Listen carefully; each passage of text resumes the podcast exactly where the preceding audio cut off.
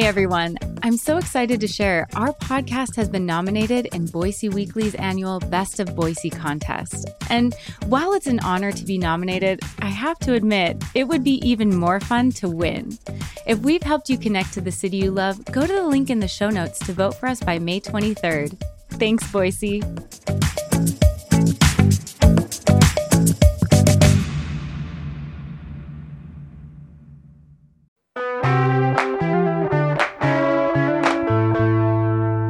Today on CityCast Boise, lead producer Frankie Barnhill is here to help me dig into this week's news. We chat about a bill criminalizing gender affirming care for minors, the Moscow murder trial gag order, and why City Council okayed two new housing developments. Plus, our picks for the Boise Monopoly Board. Just a heads up, there is a mention of suicide in this episode.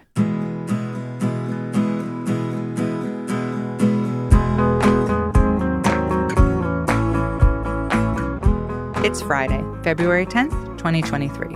I'm Emma Arnold, and this is CityCast Boise.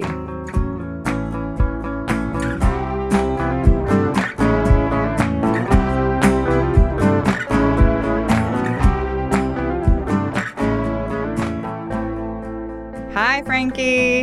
Happy Friday, Emma. Happy Friday. We have a lot to get through. It's been a busy week uh, news wise for Boise.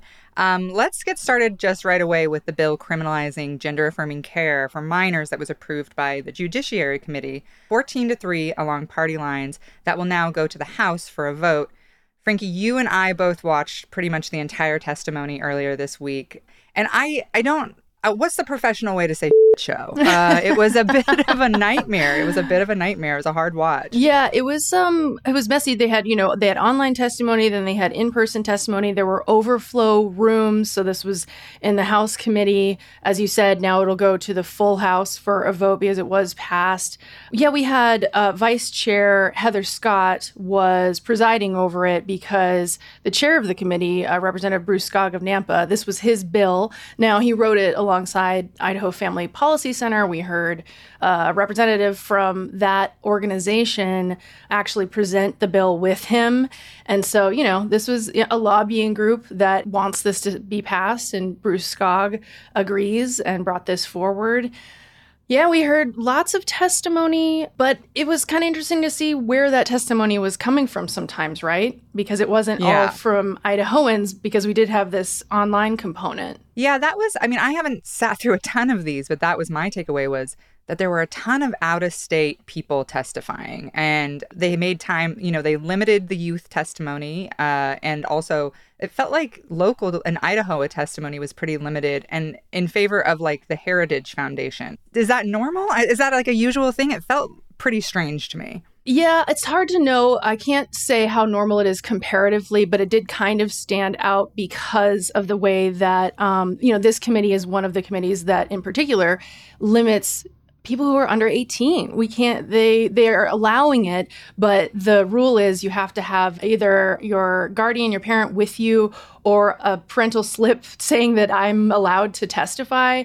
Um, so creating this extra hoop and especially considering that this bill will affect people who are under 18 the fact that there was that extra challenge for young idahoans to be able to testify that really stood out to me. Um, and a lot you know there were medical people in the medical profession not all endocrinologists not all people who are experts and particularly in the field of gender affirming care. Um, there were a lot of mental health counselors who were testifying in favor of this bill. But once again it was it was hard to suss out like where okay where are all these people coming from? And then of course yeah we did there was actually somebody from the heritage foundation that was given testimony and then of course yeah didn't you feel like the, there was the two minute restriction and vice chair uh, heather scott a lot of the people who were testifying against the bill she would stop them mid sentence and say oh you're going off track and Lots then of interruptions for those Yeah. against, um, Yeah. and telling people to stay on track and talk about the bill when they were very clearly talking about the bill. Right, or or talking about you know from a personal perspective about how they feel about this bill, and and it, it was kind of tricky to navigate. How do you talk about the bill um, when that includes, at least for these folks, they felt like my experience matters. So I'm going to talk about my experience and what I think about this bill. That is talking about the bill, but she seemed to really want it to be to the actual language within the bill and seemed to be kind of focused on uh, not having having any rhetoric. Right? She kept saying like, "Oh, we don't yeah. want to hear rhetoric. We don't want to hear." And that was that was that was tough. It was hard to suss out. Like, wait, but is that applying to some other people in this? And nope. I will give her credit. There were a couple times when people who were um, came to testify in favor of the bill. She did also redirect them, but it did feel more like the other side. The, the people who were against this uh, were getting corrected and reprimand, reprimanded more. Well, and I, I, saw a couple of the committee members who uh, ended up voting no, and even actually a couple who voted yes later commented on the Republicans like the hypocrisy of denying parents rights to choose medical care for their children uh, when like just recently earlier that week they defended Idaho parents who want to withhold life-saving medical care from their children because of religious beliefs. What was your take on that? I felt like that was pretty stark personally. Yes, Democratic Representative Colin Nash, uh, I think, really hammered when he voted no. He he made it clear, you know, this is this is hypocritical because we have these faith healing exemptions where we're letting parents decide to withhold life saving care to children. Um, but here is a life saving potential care for children.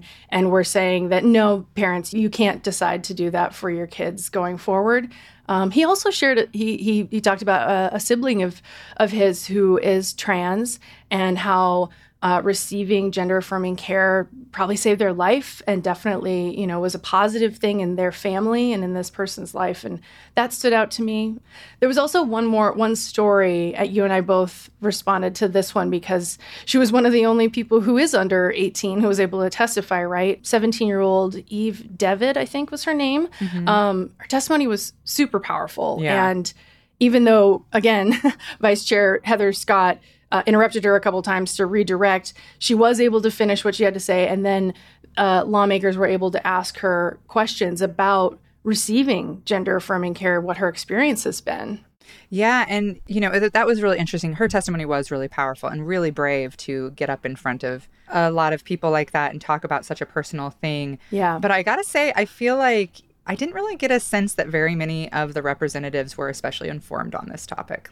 There were a few things said that would be funny if the whole thing wasn't so serious. Like Representative Ehardt at one point, when she was defending when she was defending banning adolescent care and talking about you know the binary of sexuality she at one point was like humans have arms like it was just like there were so many strange moments in that uh but like it was also like the people who presented presented very serious stuff about like real studies around suicide when adolescents don't receive gender affirming care. I mean, it was there was some really heavy testimony there too. There was, and you know, this is decades of uh, evidence around gender affirming care. And um, however, you know, I think it's fair to say that it's become more prevalent in recent years that um, children have been able to access this care.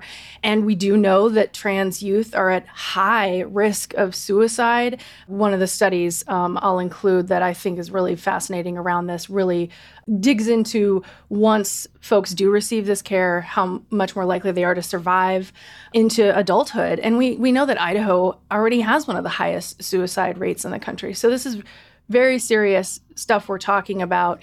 There was this kind of competing, well, studies say this, and then studies say that. And um, the dueling studies uh, on both sides um, that, of course, made it really a lot more complicated. Um, and I haven't read all the studies people were referencing, so I can't say like which ones uh, hold water and which ones don't. But that's part of the murky waters of this conversation and why people are so frustrated by this, um, especially people who are.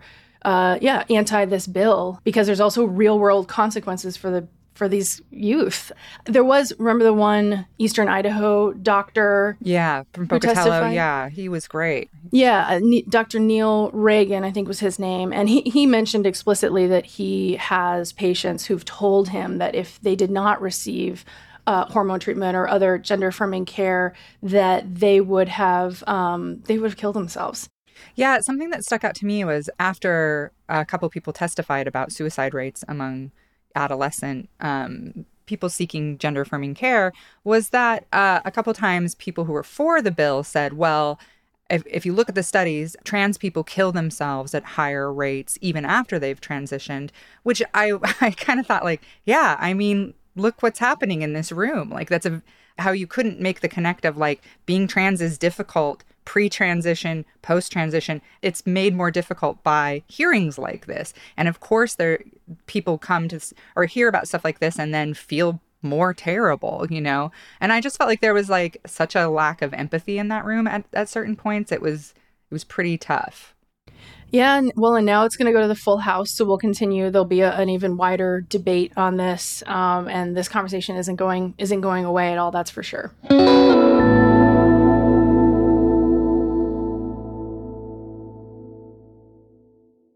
Well, let's move on to Moscow and the latest on the media gag order put into place around the trial of suspect Brian Kohberger. Frankie, what's the latest on this? Yes. So a magistrate judge uh, a while ago, I think it was in early January, issued a gag order.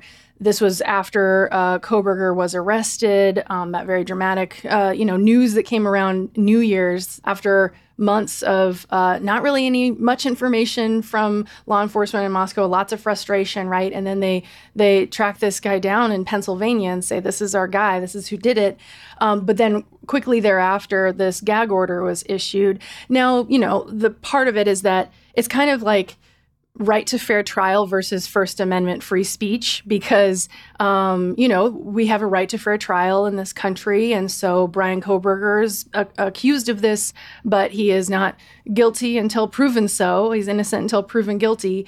Um, and we, of course, don't, we're not going to get to uh, even the pretrial hearing until June. So there's this long stretch of time between now and then.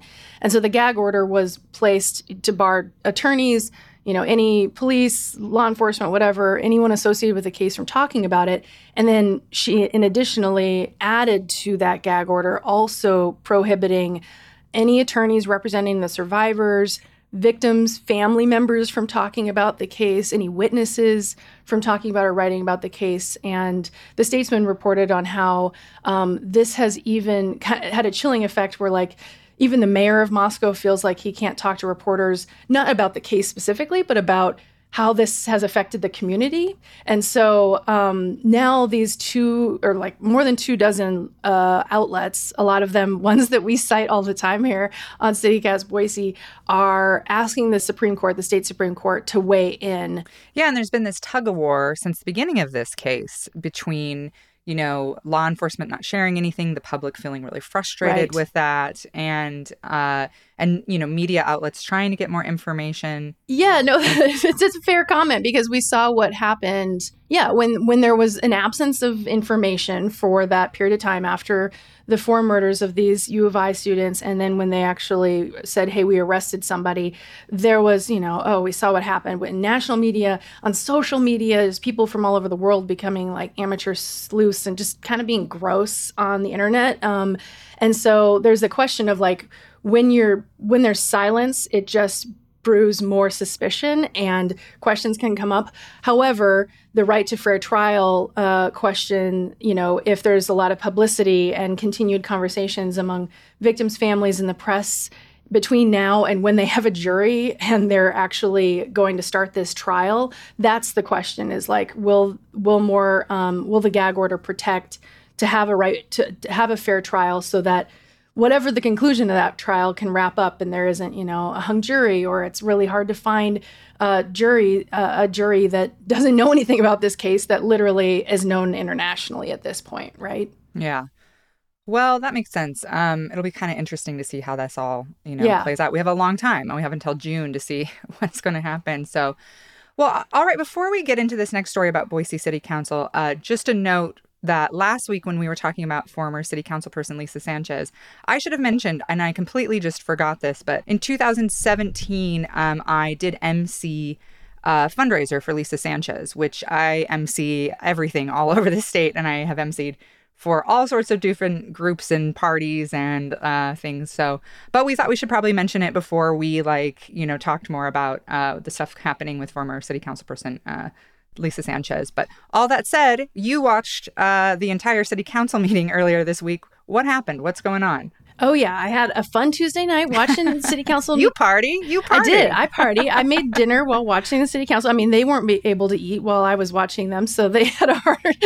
I always feel like that in the when I watch city council meetings. I'm like, oh, they must be starving. It's dinner really, time. Yeah. yeah. Um, but there were a couple of uh, things on the agenda that I just thought were interesting, so I wanted to to check in because um, oh, do, do, you know, Emma, that we are in a housing crisis? oh, you know, I have heard and somewhat experienced that myself. yeah, right, right, exactly. So um, on the agenda, there were a lot of things on the agenda as always, but a couple of things that kind of piqued my interest was the city council was uh, hearing a an appeal to a planning and zoning approval of a redevelopment of the armory in the East End. Um, do you know? Do you know the armory? Oh, I, of course, I know the army armory. Famous spot in the '90s to break into, have parties. Ha- have quiet little raves if you could. Uh, lots. Of, I never vandalized anything there. I just want people to know that I'm. I respect a historic building, but I love that building, and I'm so grateful to hear that they're going to be preserving it with this development. Well, right, and that's where it gets kind of tricky. I, I, love, by the way, I always love hearing your your '90s stories about Boise, um,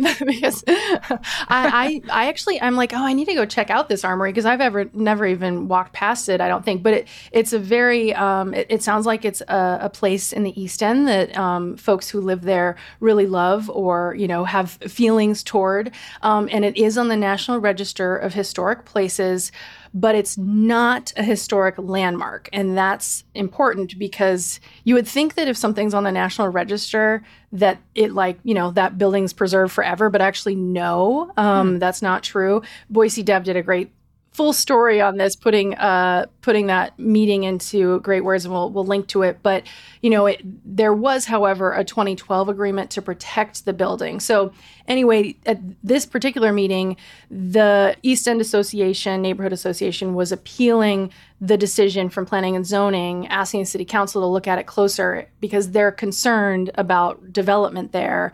And this developer from Utah called Alpha is the name of the company. They um, want to uh, develop apartments, ta- townhomes, a bunch of com- commercial space on the parking lot adjacent to the armory. But the question is, but the armory is part of the property. And so the question is, could the armory ever be demolished? Like they don't have a plan for that right now, but could it be in the future? And so that's that's the concern.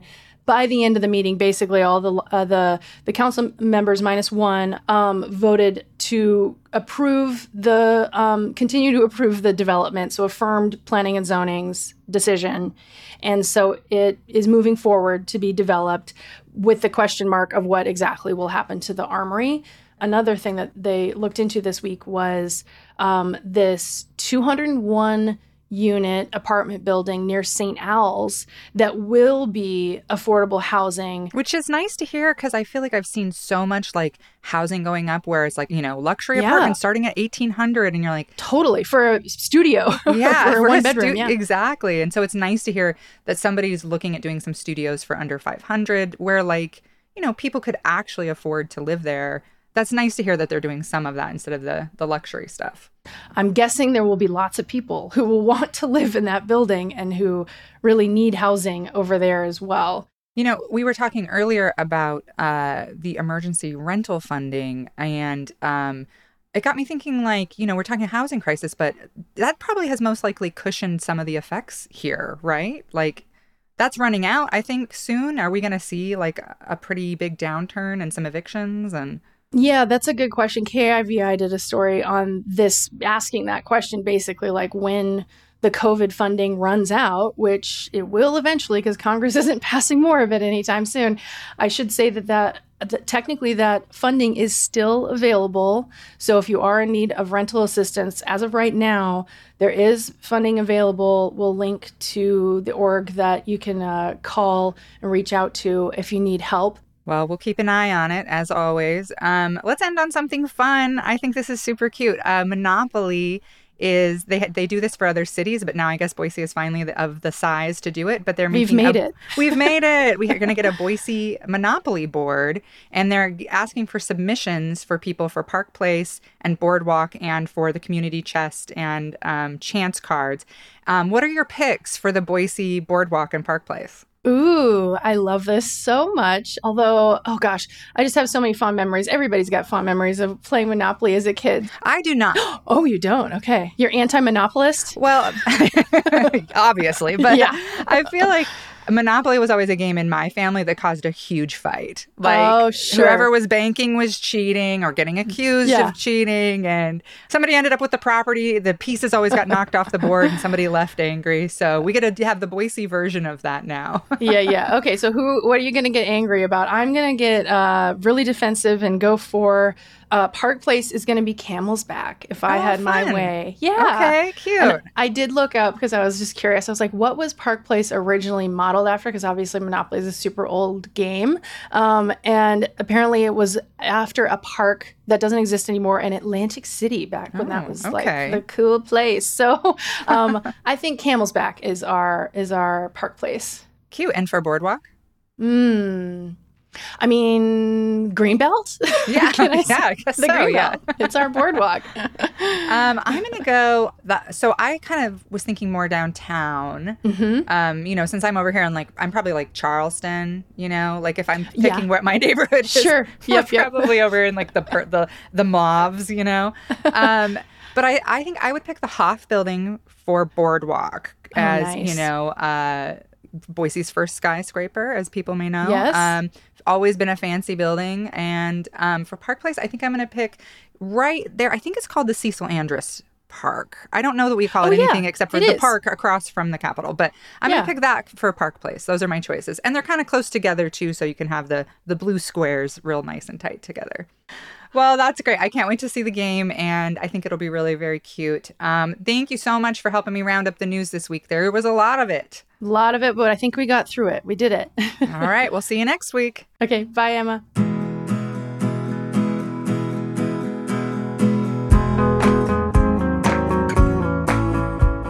That's all for today here on CityCast Boise. The show is produced by Frankie Barnhill and Evelyn Avitia. Blake Hunter writes our Hey Boise newsletter, and I'm Emma Arnold. Our music is by Up As The Down Is The. If you enjoyed our show today, leave us a review. It helps other people find us. We'll be back Monday with more stories from around the city. Bye!